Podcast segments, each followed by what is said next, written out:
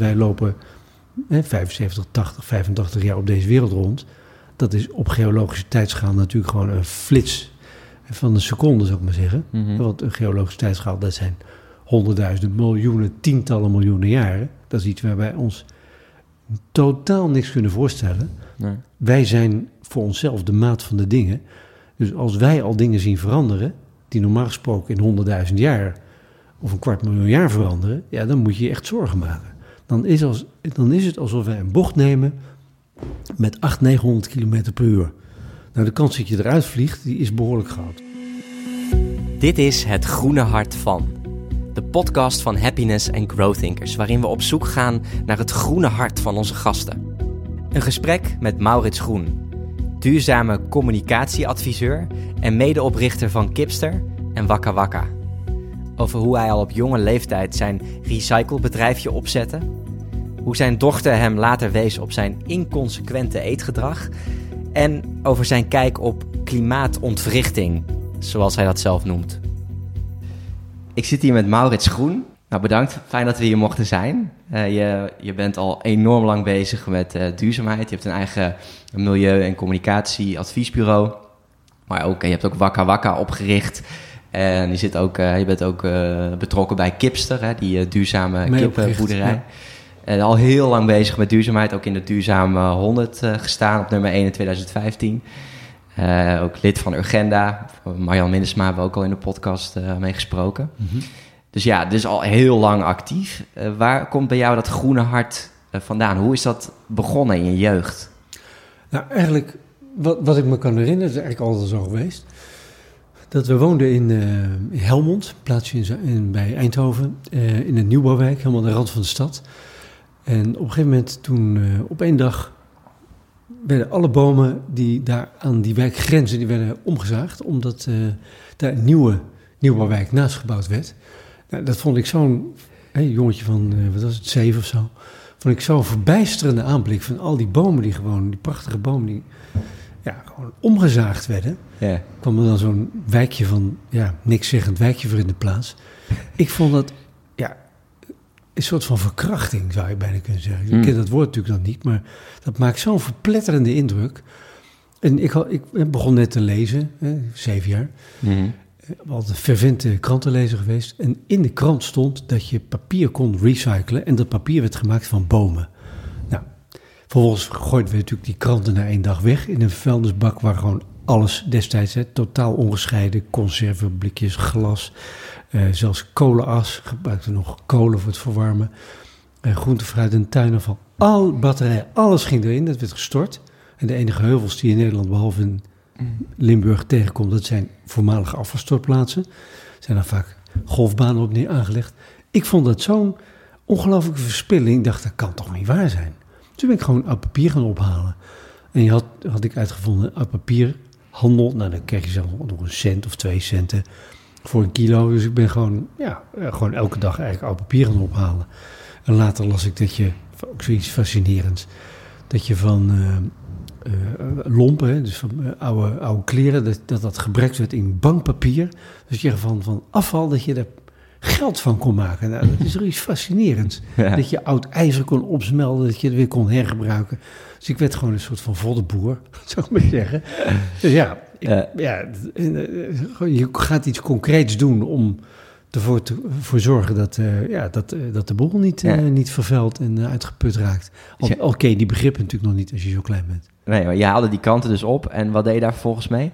Nou, die bracht ik naar een oud papierzaak. En die, nou, die bracht ze dan weer naar een papierfabriek die er gewoon eh, nieuwe producten van maakte. Dus eigenlijk was je toen al groen aan het ondernemen, om het zo maar te zeggen. Eigenlijk al een beetje, eh, ja, dat is toen al begonnen. Dat kun je, dat kun je met... Verdiende er ook geld mee dan, toch? Niet? verdiende er ook geld Ja. mee. Ja, dat deed ik dan.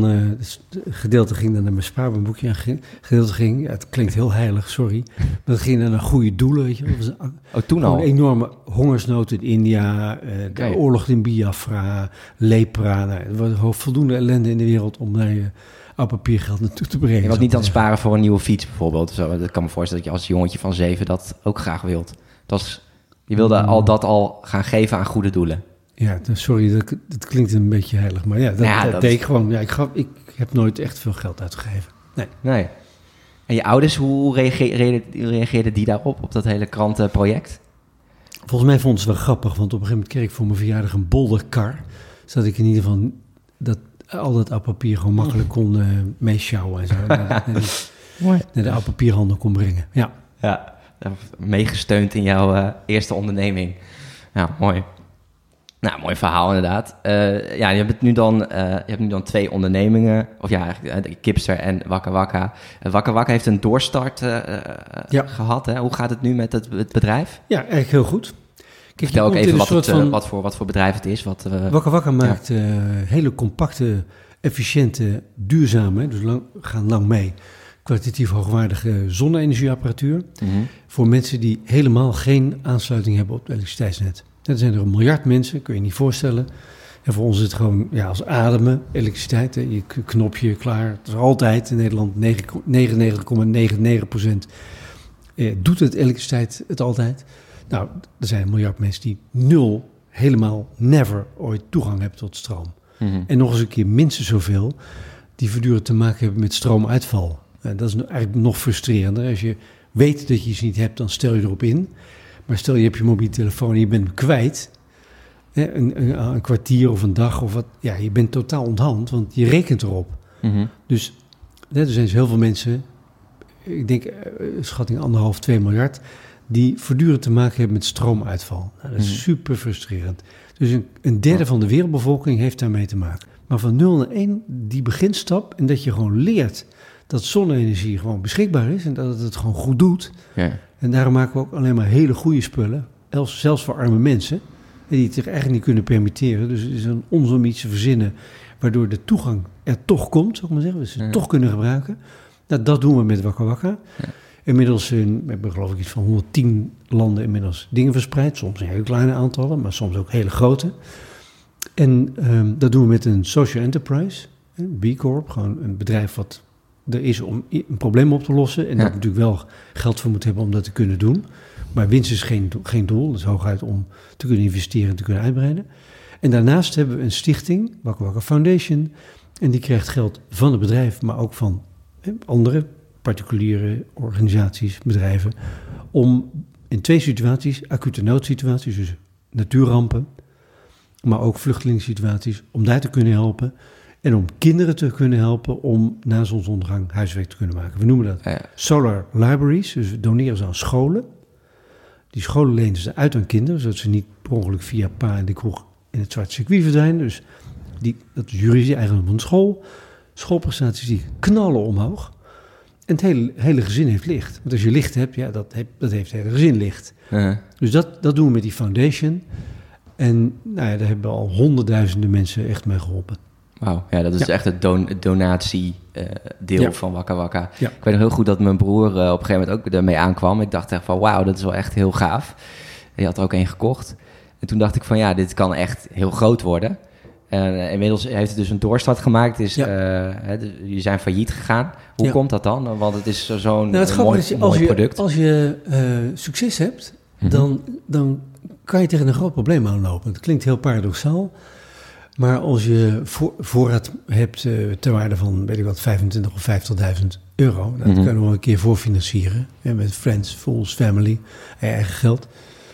Uh, maar als je voor een paar miljoen moet voorfinancieren, en dat moet naar, alle, moet naar Chili, dat moet naar Japan, naar Australië, Verenigde Staten, alle beversportwinkels, alle, uh, wat is het, uh, AWB-winkels, mm. maar dan ook in Duitsland en Noorwegen en Engeland. Mm. Dan moet je soms wel negen maanden tot een jaar wachten tot je dat geld weer terug hebt. Mm. En ja, dat, dat moet je kunnen financieren. Ja, ja. En tegelijkertijd moet je productontwikkeling kunnen financieren, de organisatie moet zich ontwikkelen. En als er dan een paar dingen tegelijkertijd niet op het juiste moment goed gaan, ja, dan kan je zomaar tegen een enorm cashflow-probleem aanlopen. En daarnaast is het zo dat ja, je, je stoot als beginnende ondernemer ook een paar keer je hoofd. Dus je maakt ook een paar fouten. Ja. En we hebben natuurlijk een businessmodel waarbij we heel scherp aan de wind zijn, dat we heel veel weggeven. We hebben eigenlijk misschien in het begin wel een beetje te veel weggegeven. Dus daar hebben we hoop, hopelijk een hoop van geleerd. Ja, ja. En op het ogenblik, ja, we zijn eigenlijk geen week, week dicht geweest. Geen dag zelfs, vorige, vorig jaar. Um, hebben we hopelijk die lessen geleerd en hebben een goede nieuwe financier gevonden. die gewoon een hele goede doorstart heeft mogelijk gemaakt. Dus we doen eigenlijk nu dit jaar al meer dan vorig jaar en het jaar daarvoor. Ja. Ja. Dus ja, eigenlijk te, te goed geweest misschien wel. En Maar uiteindelijk ook dat, dat een beetje dat, dat gelddeel vergeten. Dus eigenlijk te- dat groene hart was te, te sterk. Klopt iets te hard. Ja, ja, ja, Ja, precies. Eh, even een kijkje in jouw eh, privéleven. Hoe duurzaam leef je zelf? Ja, wat zal ik zeggen? Dit pand is behoorlijk goed eh, opgeknapt en geïsoleerd. Eh, ik heb geen auto, eh, rij altijd met de vouwfiets en het OV. Je gaat met je fiets naar het werk. vegetarisch. Ja. Ja, zeker. Ja, dat Ja. sowieso. Maar überhaupt ook dadelijk vanmiddag. Ja, altijd, ik reis altijd met de OV en met mijn vouwfiets. Ja. Ehm, ik vlieg alleen als het echt noodzakelijk is. Vakantie heb ik eigenlijk nooit tijd voor, dus dat scheelt ook. ja, wat kan je verder nog doen? Nooit behoefte aan vakantie ook. Dat je denkt van ik moet er even uit. Nou, kijk, ik kom natuurlijk door mijn werk. Ik ben net in Gambia geweest en in Kenia, vliegen. Hmm. Maar eh, dan kom ik op plekken waar ik als toerist nooit zou komen. En ik krijg te maken met mensen en ik krijg mensen te spreken die gewoon als toerist, ja, dan ga je gewoon ergens zitten uitrusten, een boekje lezen en lekker eten, wat ook, ook geweldig is. Dat doe ik ook. Maar tegelijkertijd doe ik gewoon hele leuke en nuttige dingen. Mhm. Dus ik, als ik ergens naartoe ga, dan, ja, dat beschouw ik dan maar als mijn vakantie. Ja. Maar ik ga volgende week ook met mijn jongste dochter naar Texel. Om maar eens wat te noemen. Maar ik ga, dan ga ik dus niet eh, vliegen naar de Verenigde Staten of naar weet ik veel. Nee. Nee. En eh, ze- je hebt net over je, je kinderen. Wat ik al mooi vind, is dat je inderdaad ook ziet dat de jonge generatie ook heel erg hiermee bezig is. Hè? Ja. Eh, kinderen die, niet, die ook geen vlees meer willen eten, vrij vroeg al, die niet naar de dierentuin willen. Eh, die, eh, eh, ik had laatst kreeg ik een reactie op de aflevering met Joost over de app Too Good To Go. Dat kinderen zeggen van mama, zullen we weer eten gaan redden? Dus de kinderen hebben er Te echt... gek, ja, ja. eh, word, je, word je heel blij van als je dat leest. Ja. Zijn jouw kinderen ook bezig met al heel erg bezig met duurzaamheid, met de toekomst en klimaatverandering? Ja, dat mag ik wel zeggen. Kijk, ik heb daar nooit enorm de nadruk op gelegd, mag ik maar zeggen. Want dat vind ik dat kind, ouders die hun kinderen enorm gaan eh, pushen. En daar, daar Nee. heb ik een enorme hekel aan. Bovendien, kinderen, iemand zei dat een keer, vond ik wel een grappige uitspraak. Kinderen die luisteren niet zozeer naar wat je zegt, maar die kijken naar wat je doet. Ja. En dat vind ik eigenlijk veel mooier. Ja. Ja, proof of the pudding is in the eating. Kijk, mijn zoon, dat vind ik wel heel leuk, die is eh, coördinator bij een eh, groot zonne-energiebedrijf. Terwijl die arbeids- en organisatiepsycholoog is, heel grappig. en die heb ik nooit gepusht in die richting, echt never. Eh, mijn oudste dochter die werkt bij, een, eh, bij Dutch Culture. Dat is een, een eh, bedrijf wat Nederlandse cultuur, hè, van ballet tot en met eh, theater en, en, en, en grafische kunst en noem maar op, naar het buitenland eh, brengt. Maar is ook altijd behoorlijk sterk met duurzaamheid eh, bezig geweest. En mijn jongste dochter studeert nog, eh, zeg maar filosofie. Maar die is op dit terrein eigenlijk misschien wel de, eh, de meest eh felle, zou ik bijna zeggen. Die heeft mij op een gegeven moment... Ik, ik, at mijn, ik at niet zoveel vlees, maar die zei van... Pap, ja, ja, je moet gewoon echt vegetariër worden... want het vind ik zo inconsequent wat je, wat je allemaal loopt te... Toen dacht ik, ja, het heeft eigenlijk gelijk. Overigens is het wel merkwaardig dat ik tegelijkertijd ook... de medeoprichter van Kipster ben. En we, kippen en eieren. Daar heb ik natuurlijk een heel duidelijk verhaal bij waarom dat zo is. Ja. En dat, dat vond ze eigenlijk maar... hmm, hmm, hmm. Ze is gelukkig wel een beetje trots op de vader. Maar tegelijkertijd vond ze dat wel eigenlijk wel een heel moeilijk punt. Tot, we er, eh, tot ik er anderhalve maand geleden een keer meegenomen heb. Oh, kijk nou eens een keer en hoor nou eens het hele verhaal en waarom we dat doen. Ja. Nou, toen ging ze toch wel gelukkig eh, wel een stukje anders tegenaan kijken. Toen begreep ze waarom we dat kipser hebben opgezet. Ja, Je bent al heel lang bezig met dit onderwerp.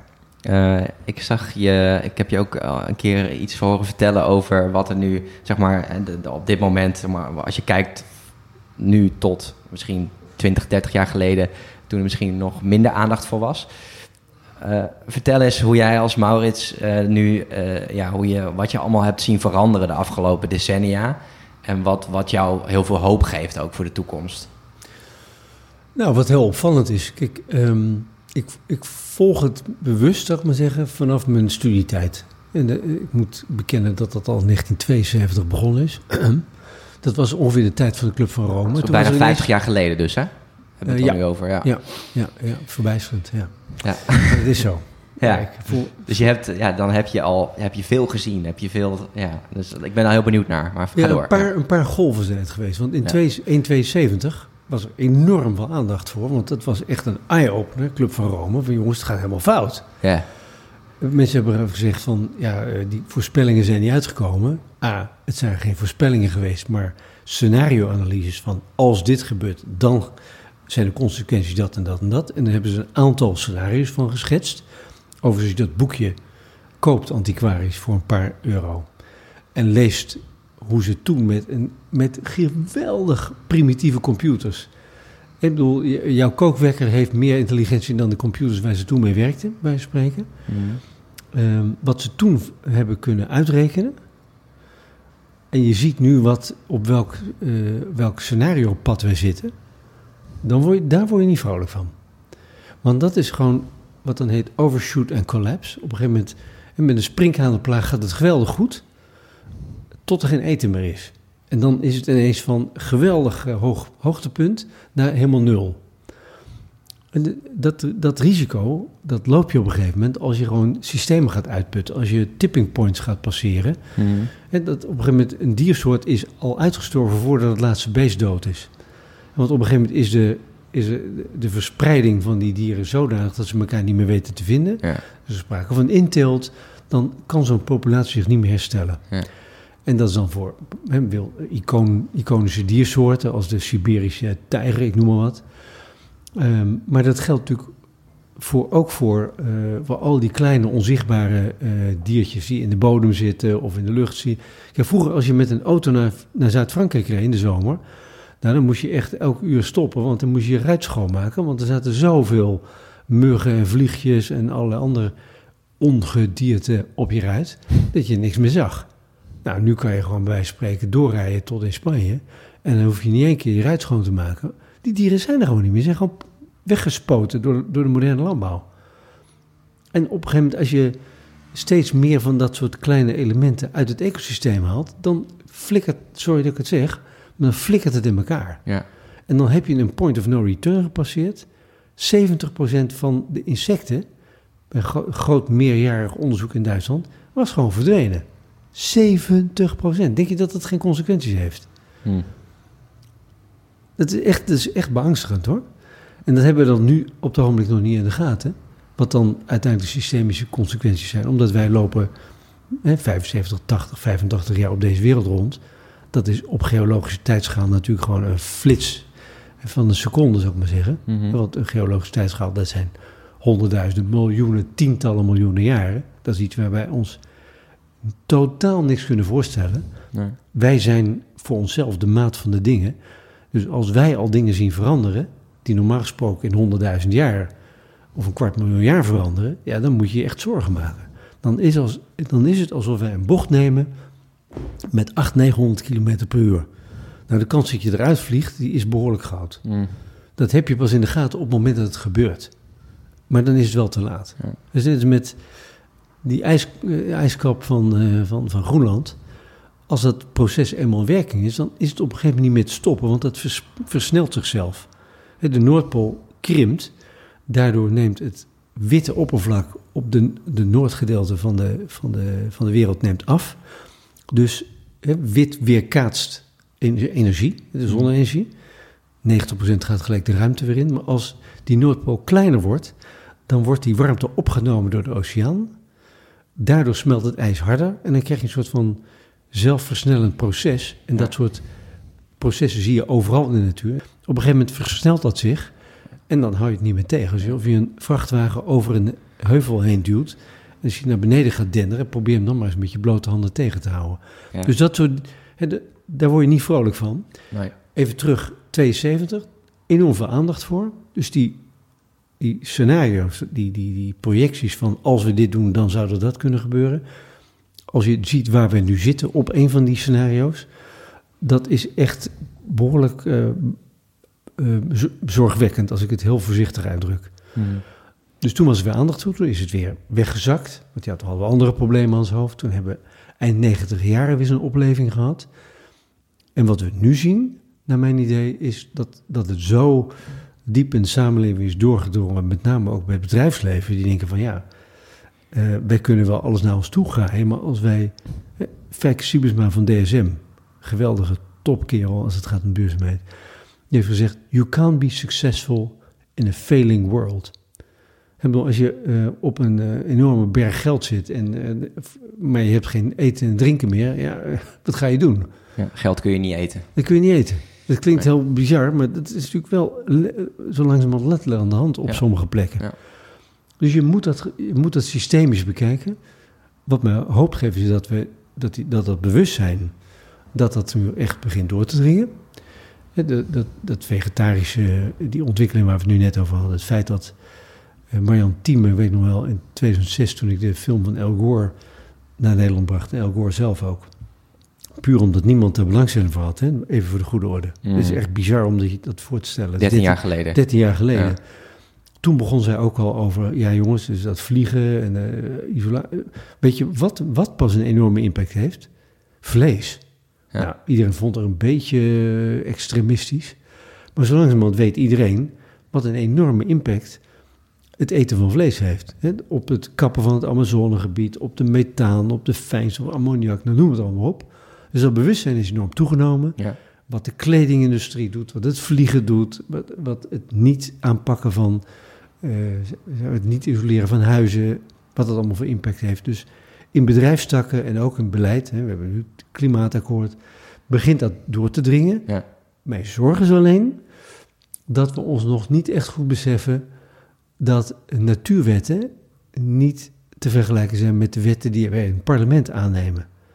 En die ook wel over een half jaartje of over een jaar. Ja. Er wordt vaak over de natuur gepraat als, als dat het goed gedrag van ons, hè, als wij dit doen, dan beloont de natuur ons. Of als we het niet goed doen, dan straft de natuur ons. Nou, de natuur can't care less. Die, als wij, wij, de dingen die wij doen, die hebben consequenties. Maar wij denken in belonen en straffen en in een soort van menselijke termen. Mhm. Als wij consequenties zijn er wel, hè, dat zie je nu. Mensen hebben het over klimaatverandering. Nou, eh, ik zou zeggen, laten we vooral het woord klimaatontwrichting gebruiken, want dan noemen we het bestje bij de naam. Dat is aan de hand. Ik noemde net al eventjes. In Mexico is, is eh, gisteren anderhalve meter sneeuw gevallen in vorm van bevroren hagel. Terwijl het op de Noordpool zo ongeveer 14 graden is. Nou, dat is echt de wereld op zijn kop. Alsof we gewoon morgen ineens in de krant lezen dat de Elfstedentocht in de Sahel wordt, wordt geschaatst. Dat is natuurlijk bizar. Ja. En dat, is, dat gebeurt on our watch. Ja. Eh, Later las ik, en dat besefte ik me ook niet, dat sinds 1989 de mensheid net zoveel CO2 heeft uitgestoten als van Adam en Eva tot 1989. Mm. Dat is Exponentieel. 30 jaar. Ja. 30 jaar. ja, niet normaal. Dat is echt bizar, jongens. Dat kan gewoon echt niet. Dat heeft consequenties. Dus de, ja, mensen beseffen zich dat we een probleem hebben. Ja, we moeten er wat aan doen. En ja, een samenleving heeft gewoon eenmaal tijd nodig om zich, hè, om zich om te vormen, te transformeren. En met 7,5 miljard mensen op dit welvaartsniveau, hè, vergeleken met de, historie van zelfs maar 50 of 100 jaar geleden, is dat echt een enorme opgave. En daar beginnen we aan, nu, hè, met zo'n klimaatakkoord bijvoorbeeld. Maar de urgentie van de noodzaak, die ons, is ons nog volgens mij echt niet voldoende doorgedrongen. De geruststellende toon waarmee het kabinet probeert om Ja. mensen wel in actie te krijgen, maar niet in paniek te laten raken. Hè, of te denken van, oh, dit is zo groot, eh, we kijken toch liever de andere kant op, want ja, eh, dit kunnen we niet aan. Ja, die is mij toch... Ik denk dat je het een en het ander moet doen. Jongens, leiderschap is zeggen we, jongens, we hebben een enorm probleem. En we kunnen niet eh, in één keer eh, alles ijs met handen breken. Dat zou eigenlijk wel moeten. Met andere woorden, we moeten echt alles op alles zetten. En dit en dit en dit gaan we doen. Maar dat geruststellende toontje, dat is volgens mij misleidend. En op den duur, want we gaan gewoon steeds meer de gevolgen van klimaatontwrichting zien. En dan denken ze, ja, maar hoe kan het nou dat je in 2019 nog zei van jongens, we hebben nog 30, 40 jaar om dat te gaan doen. En het is gewoon niet waar. Het feit dat je dan je geloofwaardigheid daarmee op het spel gezet, omdat je nu mensen niet in paniek wil krijgen. Ja, ik denk dat dat een verkeerde strategie is. als jij nou een voorspelling uh, moest doen van... Hey, je ziet, wat je zegt, je ziet nu dat inderdaad de regering gaat een beetje zo in het midden zitten. Terwijl ze eigenlijk veel meer moet zeggen van... oké, weet je wel, we moeten echt in actie komen. En er meer urgentie nog erop. Wat, zou, wat is denk jij, de komen, als we nou de komende twintig jaar nog steeds te weinig gebeurt... wat we niet hopen. We hopen natuurlijk dat we, dat we veel meer collectief met z'n allen in actie komen. Wat is dan denk je het eerste wat er gebeurt wereldwijd uh, wat uh, groot in nieuws komt, wat globale gevolgen gaat hebben, waardoor we echt gaan zien van wow, dit is echt menens? Nou, ik denk twee dingen. En wat je nu al ziet, uh, is enorme hittegolven. Mm -hmm. van Spanje tot en met India, waar het gewoon 45 graden is continu. Nou, daar kan je niet in leven, joh. Nee. Dat is gewoon echt niet te doen. Als dat gewoon niet een keer een uitzondering is, maar dat is gewoon de normale situatie. Ja, dan gaan mensen gebieden verlaten. Dan kan je niet meer de oogsten mislukken, de, je hebt niet eens meer oogst. De Syrische oorlog is op die manier begonnen, hè? met vier mislukte oogsten achter elkaar. Toen moesten mensen ergens naartoe. En daar zaten al anderhalf miljoen, anderhalf miljoen vluchtelingen in, in die steden. Mm. Gevlucht voor de, voor de Iraakse oorlog. Nou, dan krijg je en nog eens een keer anderhalf miljoen erbij. En dan krijg je nog een bonje.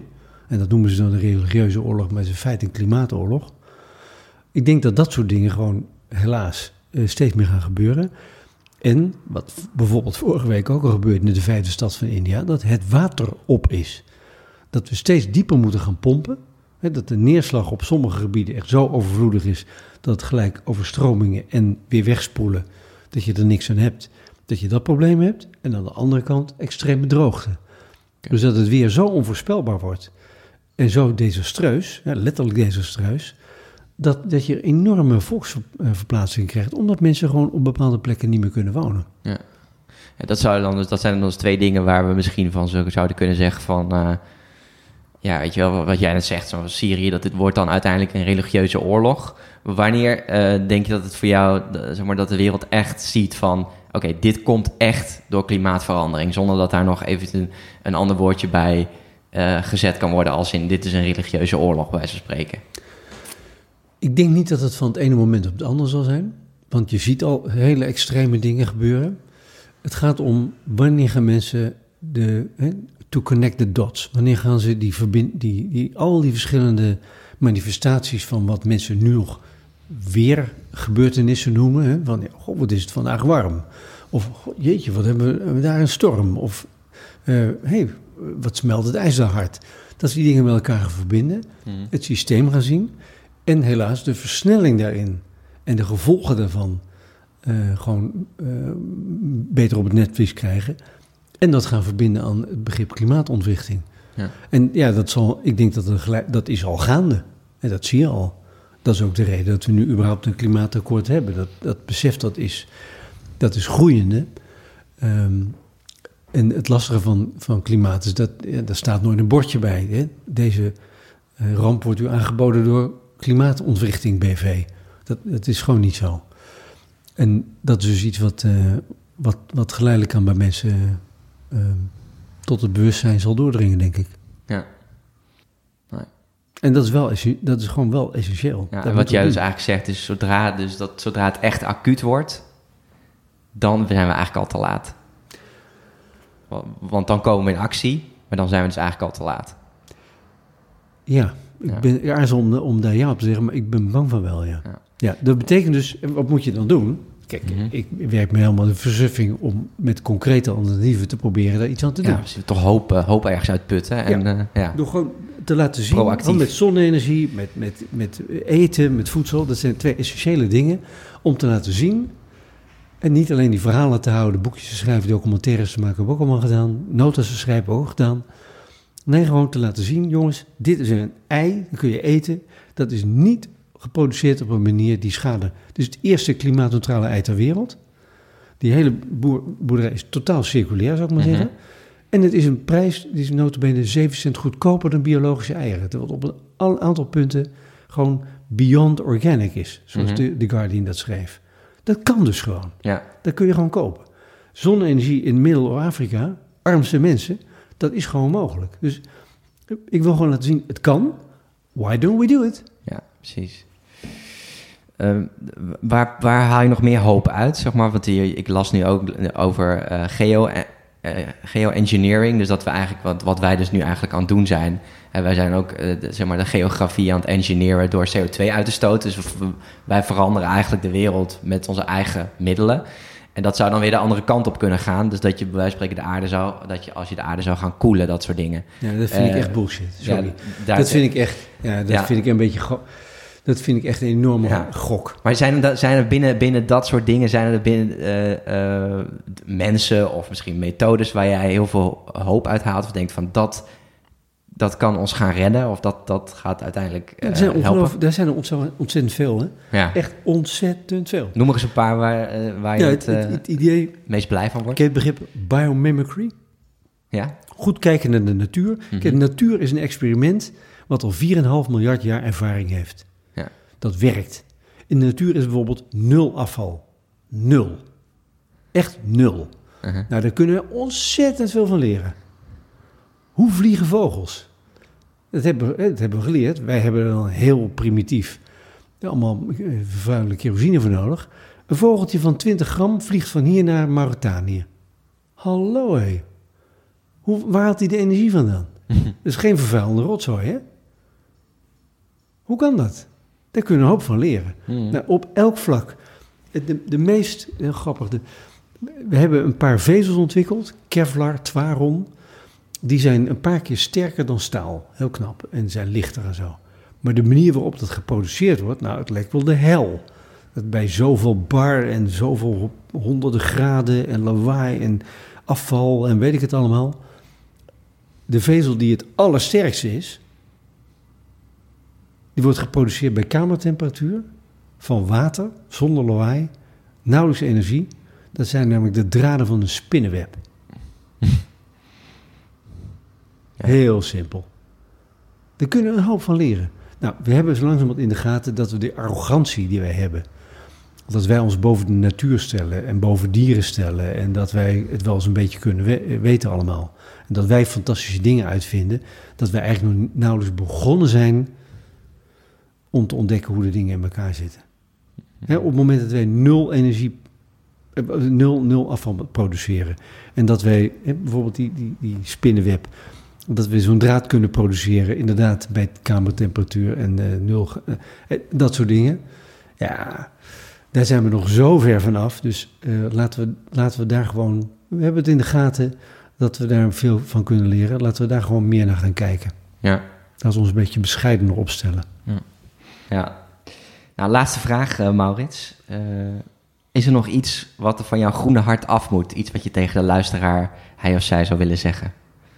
Ja, het klinkt zo paternalistisch, maar kijk, mensen denken vaak, god, het probleem is zo groot, wat kan ik daar helemaal aan doen? Uh -huh. Het equivalent van, uh, Nederland is 0,7% van de wereldeconomie of zoiets. Bullshit. Iedereen neemt elke dag 100 beslissingen die ertoe doen. Ik bedoel, wat draag je? Wat voor eten koop je? Waar koop je het? Hoe ga je naar je werk? Hoe heb je je huis geïsoleerd? Welke bank zit je? Hoe besteed je je spaargeld? Heb je wel eens geïnformeerd waar je pensioengeld in geïnvesteerd wordt? Er zijn echt, ja. als je het nagaat, je hebt, kan je het nog heel druk krijgen met de beslissingen die je allemaal wat anders kunt doen. Die als we dat 17 miljoen keer doen, 7,7 miljard keer doen, echt de weer, letterlijk en figuurlijk een wereld van verschil maken. En dat kun je niet allemaal tegelijk doen. En, maar er zijn, hè, al doe je maar één, één, verander maar één ding per maand. Oriënteer je even op, op websites. Alle informatie is te vinden. Is ook heel toegankelijk. Ga naar milieucentraal.nl, dat is een onafhankelijke club. Waar je alle informatie kunt vinden. Waar je uh, vragen kunt stellen, noem het allemaal op. Zo langzamerhand zijn alles, alle producten die je nodig hebt, alle diensten die je nodig hebt, die zijn zo ongeveer overal verkrijgbaar. Dat is echt de versnelling die we gelukkig zien. Dus uh, ja, ik zou zeggen, ga zelf, uh, ga zelf bij jezelf na wat je zelf anders zou kunnen doen. Ja. En de top drie is natuurlijk gewoon geen vlees of begin eens een keer met één dag of twee dagen minder vlees. Geen vliegreizen of minder. En zorg ervoor dat je huis geïsoleerd wordt, want gas wordt veel duurder en stroom wordt een stuk goedkoper. Dus het is ook goed voor je portemonnee om daar eens goed over na te denken. En dat op tijd te doen, voordat iedereen die aannemer heeft gebeld, zou ik maar zeggen. Mm -hmm. En je gewoon enorm in de wachtrij staat en je dadelijk heel veel voor je gas moet gaan betalen. Ik noem maar even wat. Ja. Dus het is ook nog in, in het belang van je eigen portemonnee. Ja. Maar die drie dingen, dus vlees, reizen, je huis, daar kan je ontzettend veel doen. En minder spullen kopen. Ik bedoel, in spullen gaat heel veel grondstof en energie zitten en dus afvalproductie. Dat gaat ongemerkt, heb je niet in de gaten. Behalve een wakka wakka dan natuurlijk. Maar dat ding gaat heel lang mee. Gaat echt heel lang mee. Dus de, en het is bovendien van gerecycled materiaal gemaakt. Ja. Dus dat, dat zou het uitgangspunt moeten zijn. ja. Dankjewel Maurits. Heel graag gedaan. Dit was het Groene Hart van Maurits Groen. Ben je benieuwd naar alle links van dingen die we hebben besproken in de podcast? Ga dan naar happiness.nl slash het groene hart.